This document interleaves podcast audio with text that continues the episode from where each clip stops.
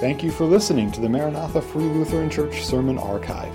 It's our hope that this message would encourage you in your faith and would help you to get to know God's love, grace, and mercy in a personal way. If you have any questions on the sermon or would like to know more about Maranatha, please visit us on the web at maranathafreelutheran.com or call our church office at 218 498 2808. Thank you, and may God bless. I want to ask you today do you have anything that you're anxious about these days? Last couple of years have probably uh, increased anxiety levels for, for most of us. Um, Kaiser Health News back in February of this year ran an article on how the COVID 19 pandemic is affecting people's mental health and, and substance use, and, and, it stated that during the pandemic, uh, four out of ten adults in the U.S. reported symptoms of anxiety or depressive disorder, and, and that was up from one in ten just a couple years before that. I'm hoping that those numbers have lessened a bit since then. And, um, but a, a, health tracking poll uh, about the same time frame also told us that 36% of adults were dealing with difficulty sleeping and 32% had difficulty eating. Some of us didn't have that problem and may have had the opposite. Maybe ate more uh, instead of less as a result of their stress. Uh, 12% reported increased alcohol consumption or, or substance abuse. And the anxiety numbers were higher among the younger generation, uh, with 56% of young adults aged 18 to 24 reporting symptoms of anxiety or depressive disorder, and 26% of adults of, of young adults in reporting even suicidal thoughts. Sobering statistics. Anxiety is very real. And some of the situations in the world around us don't look to be getting better anytime soon, and so we think, have things like runaway inflation that's uh, eating away at our sense of financial security. Uh, recent reports, uh, consumer prices currently rising at their fastest pace in 31 years. I haven't even touched on maybe your anxiety issues, whatever they would be, uh, in your personal life. Maybe it's related to your job or health or relationship issues that you're dealing with and weigh heavily on you. And, besides that, uh, simply the issues that come along with getting older. Some of us are having that sink in a little bit more all the time. So, how do you deal with increasing anxieties that we feel? Well, I leave it with uh, you and your doctor to sort out the medical aspects of that, but it's my opportunity today uh, to point you to the spiritual help that, that God wants to give to each of us as those anxious thoughts come our way. And we've been going through the uh, book of Philippians here, um, and we're getting toward the end of that. And uh, there's some verses in chapter 4 that tell us practically how to deal with anxiety and give us then some promises of God to hang on to in the midst of whatever you're going through. And so I invite you to look with me at that. We're looking in uh, Philippians chapter 4, beginning with verse 4. Invite you to stand in reverence to God's word as I read.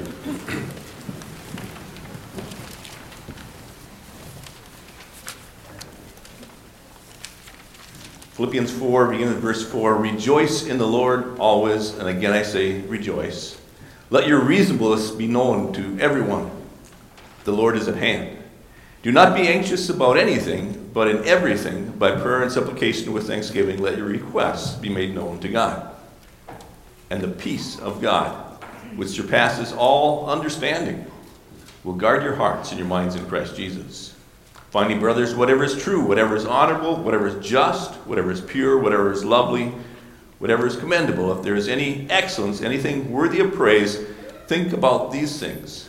What you've learned and received and heard and seen in me, practice these things, and the God of peace will be with you. Let us pray. Lord, I thank you for these familiar verses. And, Lord, pray that whether uh, we knew them already or not, uh, you might minister to each of our hearts uh, a reminder of what is here and what you offer each of us as we come to you in prayer. Uh, we thank you in Jesus' name. Amen. Please be seated.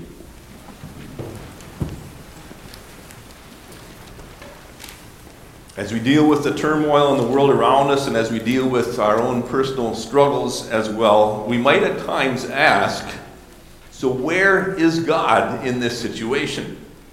The Apostle Paul certainly would have had reason to ask that question as he encountered all kinds of trials on his missionary journeys while he was spreading the gospel of Jesus Christ. And remember, he encountered beatings and imprisonment even as he attempted to share the gospel at Philippi. And now, sometime later, then, he writes this letter to Philippian Christians while he is again imprisoned somewhere. And you might be asking that same question as you look around at the events in our world or, or as you deal with some of your own personal struggles in your life. Ask, well, where is God in my situation? And the answer that Paul gives us is that God is not far away. Rejoice in the Lord. Always, again, I say rejoice. Let your reasonableness be, reasonableness be known to everyone. Why? Because the Lord is at hand. New American Standard says it this way Let your forbearing spirit be known to all men. The Lord is near. What's a forbearing spirit? Rienecker Rogers describes it this way a humble, patient steadfastness which is able to submit to injustice, disgrace, and maltreatment without hatred and malice, trusting in God in spite of it all. Now, how can anybody possibly be like that? It's only as we remind ourselves where God is. He's not far away. He's not unconcerned about our plight. No, He is near. He's at hand. He, he is fully aware of our circumstances, and no matter how bad those circumstances seem, no matter what we feel, God has not deserted us. And the, and the truth of this verse remains He is near. And, and, truly believing that then gives us this forbearing spirit uh, that others can see. And, and uh, I certainly have observed that sometimes in some of you, e- even as you, some of you have gone through um, health issues and multiple, multiple uh, diagnosis of cancer, for instance, or others have dealt with the death of somebody in your family very close to you. And, and there's this forbearing spirit, trusting in God and leaning on Him heavily in the midst of the trial. Well, Paul says to us here, the Lord is near. How near is He? Verse 7 reminds us here. He's as close as a prayer. The song says he's as close as the mention of his name. He's in the room with you. He, he's so close that you can talk softly and he'll still hear you. Or, or you can even just think the words in prayer and he'll know what you're thinking. No one else hears words that are said in solitude or, or hears thoughts never even spoken, but God does. Psalm 65, verse 2 says, O you who hear prayer, to you all men come. And so, whatever your trial today, whatever the cause of your anxiety today, have you prayed upon it? Have you brought it to the one who's always ready to listen and he hears the prayer of your heart even today? Verse 6 here contains four different words for prayer that help us to grasp the significance of this gracious gift from God. And the first one is, is normally in English just interpret as prayer. Um, but the emphasis of the original word there is on who we're making request of. As Luther's Catechism says, prayer is talking to God, silently or out loud from our hearts. The, the second word is supplication, and, and that word emphasizes both the need of the one that's making the request and also then the humble nature in which we must make it. And then the third word there is thanksgiving. Rienecker Roger says it this way that which ought never to be absent from our devotion, namely the grateful acknowledgement of past mercies. Lenski says the heartthrob of all true prayer is thankfulness.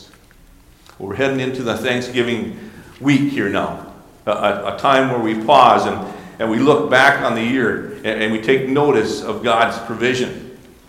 I encourage you to do that individually and do it with your family and, and friends. Invite you, if you can, come this Wednesday night as well, as we gather here as a family of God and, and give thanks together. We have a tradition here of, of uh, singing some songs together and a short message from God's Word. And this year, uh, Pastor Nick will be bringing that message to us. And, then the tradition includes an open mic where we have opportunities then for anybody to share testimonies of thanks to God for his hand in their lives. And, and it's such a blessing to hear different ones share each year. Uh, hear their voice, share a testimony of what God has been doing in their life and how He's helped them through some things in their personal lives. We've been looking here now in, in verse 6 at, at the four words relating to prayer. One with the emphasis then on, on who we're talking to, that's God Himself. The second with, with the emphasis on the need for the request, the need of the requester and the humble manner in which he makes that request. And the third one then looking back and seeing then God's provision and his answer to prayer in the past and giving thanks for that. And then that should encourage us also then as we look ahead keep asking Him for things in the future. And that brings us to that fourth word, requests. And the focus of that word then is on the specific thing that you're asking for, which we then wish for God to grant us in the future. So, why does Paul bring up prayer in this text? Well, it's in response to dealing with anxiety. He says in verse 6 here, Do not be anxious about anything. That is, do not continue living in a state of anxiety about anything, but pray about everything. Pray remembering who you're talking to and, and come to Him then with your need, thanking Him for how He's helped you in the past, and, and then confidently making that specific request of Him as you're looking to the future.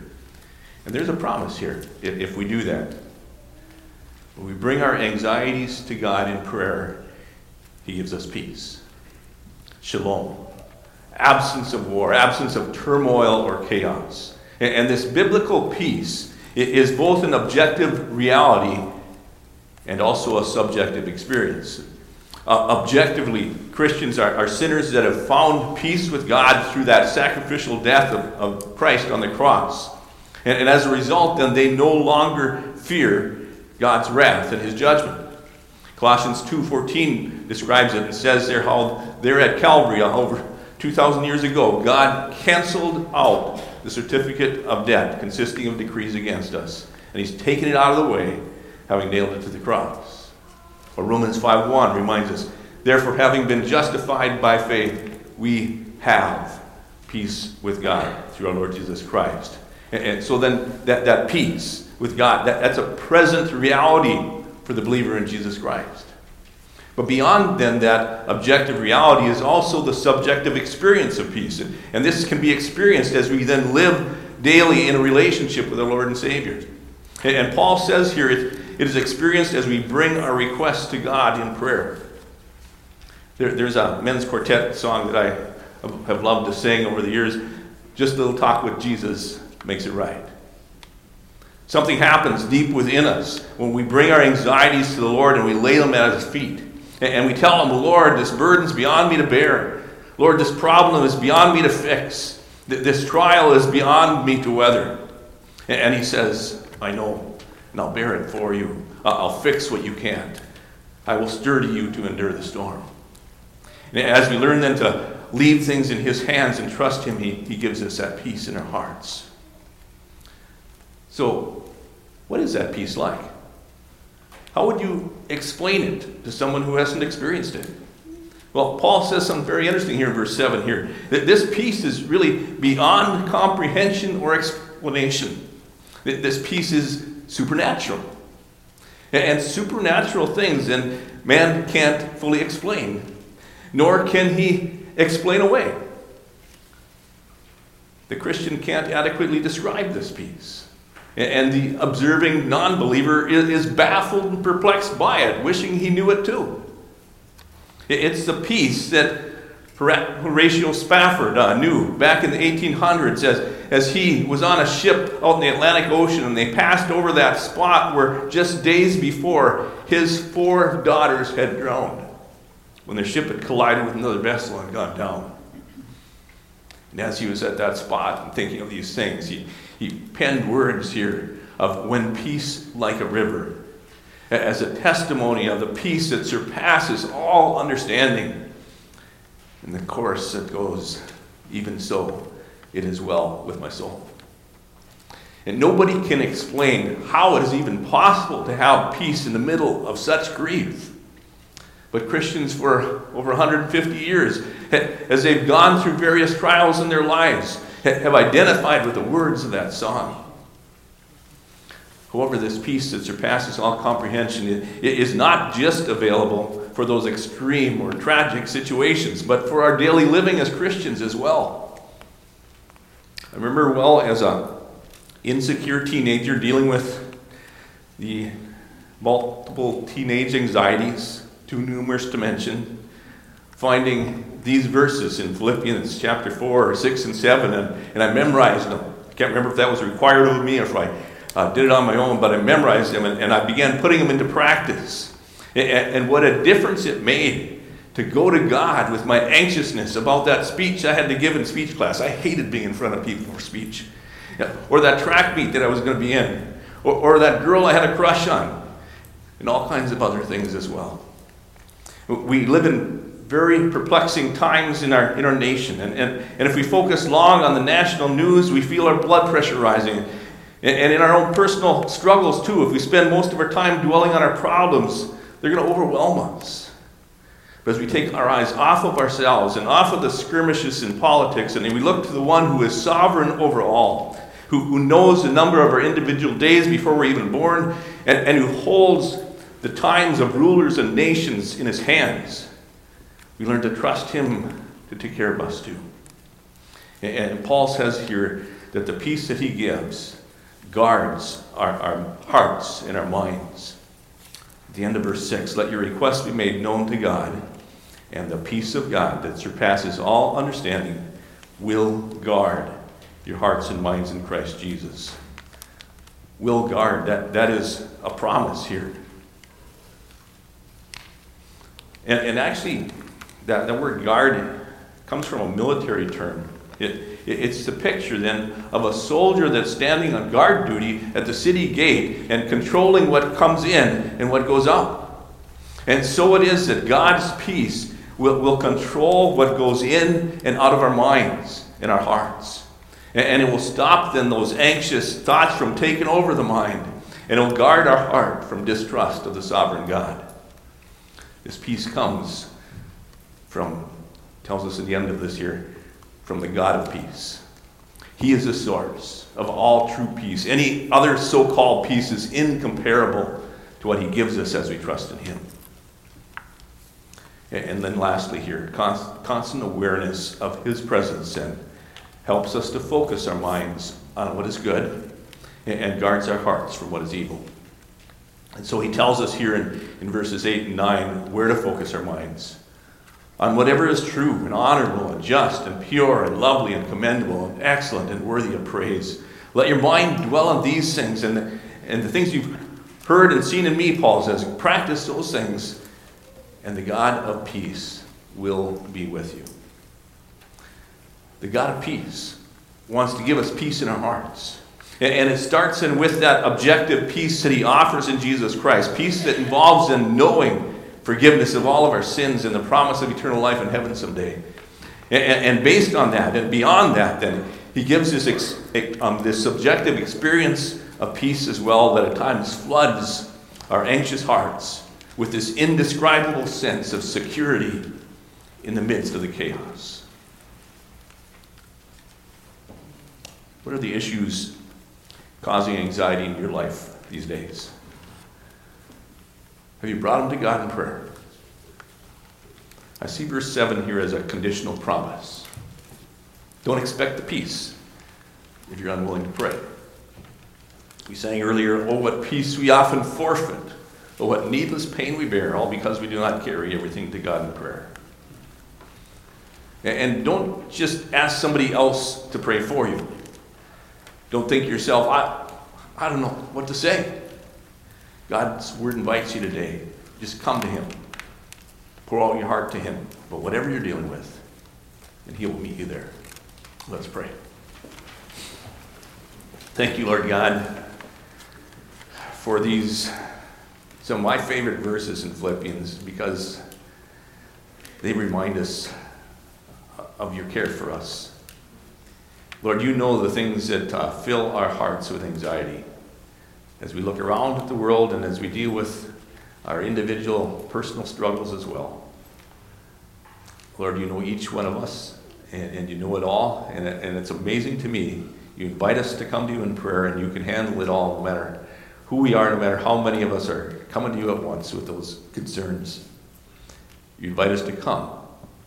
And so, Lord, I ask that you'd help us, that we would do that today, and that you would encourage us, that our lives are in your hands, and that you would give us that peace that surpasses all comprehension as we go through the trials of this life. Lord, if there be somebody here who doesn't know you as their Lord and Savior, I, I pray that even today you would help them, that they would see that, that, uh, the biggest anxiety producer for, for many of us is really our own sin and our failures. And, and, Lord, thank you that you tell us we can bring all those to you. And, and there's forgiveness for them all at the cross. And, you tell us that we can have assurance that our sins are forgiven. And, and that someday when our time on earth is done, you, will take us to be with you in glory. And so, Lord, I ask, God, that you would help each one of us today, that, that we would be reminded regularly of what to do with our anxieties, and that we wouldn't hesitate to do that. We wouldn't just spend our time um, worrying about those things and, and even uh, complaining about them, Lord, that we would talk to you about them. We thank you in Jesus' name. Amen.